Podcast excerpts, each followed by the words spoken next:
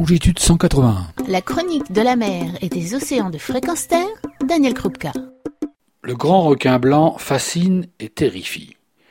Pourtant, un homme l'a approché. Il s'agit de François Sarano. Je lui ai demandé de me raconter le grand requin blanc. François, le requin est l'espèce qui retient le plus votre attention. Pourquoi? Comme les pies, comme les corbeaux, comme les méduses, comme les libyens, comme tous ceux qu'on ne connaît pas, ils sont mal aimés parce qu'on ne les connaît pas. Je crois que c'est important de, le dire, de dire que dès qu'on commence à aller à la rencontre de ceux euh, sur qui euh, sont dit plein de choses par des gens qui, ne sont jamais allés les voir, eh bien on découvre des, des êtres extraordinaires. Donc je dis les requins sont un symbole formidable.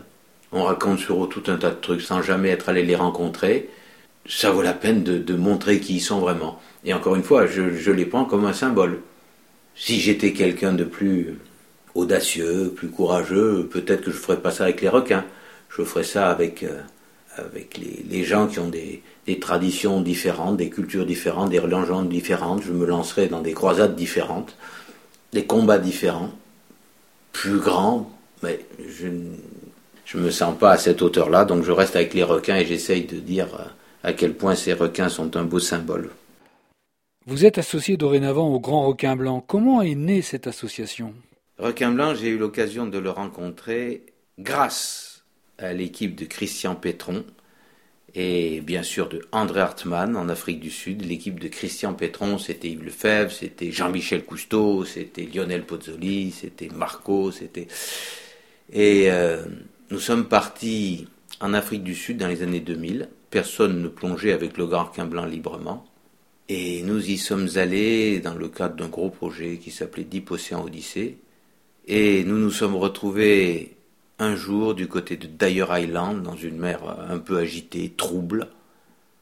une sorte de, lessiveuse. Hein. Quand la mer est déchaînée là-bas, c'est un peu la lessiveuse. Près du fond, ballottée partout. Avec. Euh, le premier grand requin blanc que j'avais que, j'ai vu librement qui nous arrive dessus.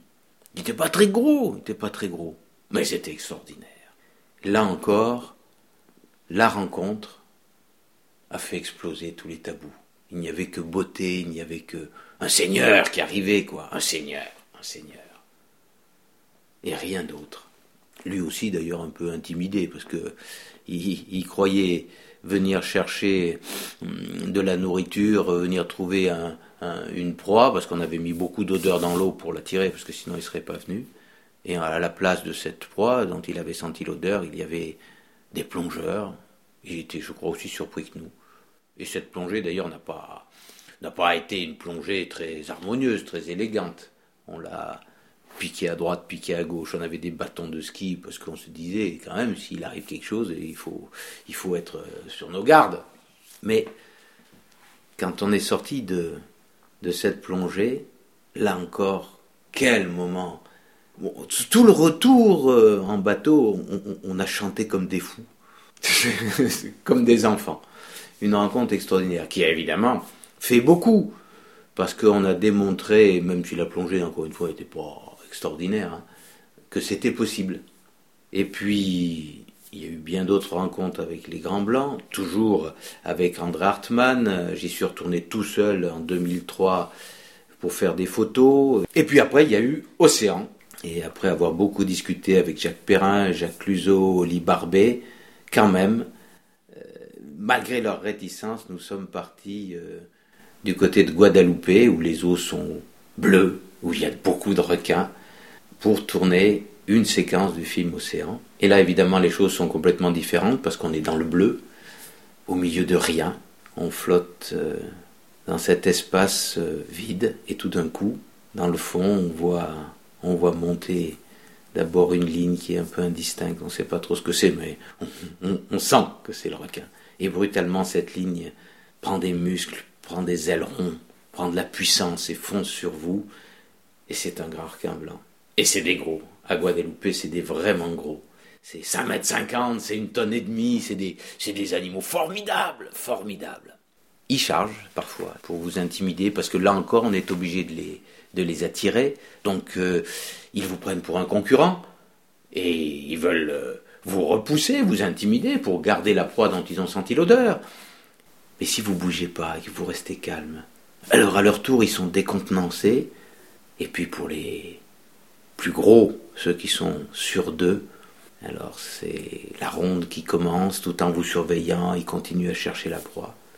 Et puis de temps en temps, il y en a qui sont encore plus sur deux, qui vous négligent complètement et qui vous acceptent. Et à ce moment-là, pour quelques minutes, minutes, vous pouvez nager à leur côté, presque posé sur l'aileron, l'épaule contre, contre l'aileron. Et si vous avez avancé un tout petit peu plus, c'est vraiment l'œil dans l'œil, presque à toucher, mais sans toucher. Ils sont sauvages, ils sont libres. Il ne faut pas les caresser. Parce que si jamais vous les caressez, vous les chosifiez. Si on caresse un animal sauvage, tout d'un coup, on le ramène à ce qu'on connaît, un, un animal euh, domestique. Ça donne l'impression qu'il vous appartient. Non, il vous appartient pas. C'est lui qui accorde la rencontre.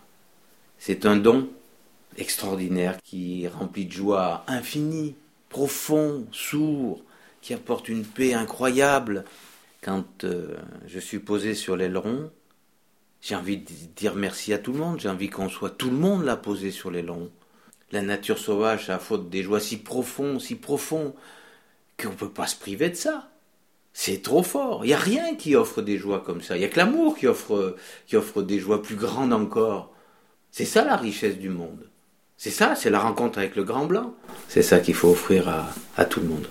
Merci François pour euh, ce message et ce témoignage plein d'amour et de générosité. Et à très bientôt. Retrouvez et podcastez cette chronique sur notre site fréquenceterre.com.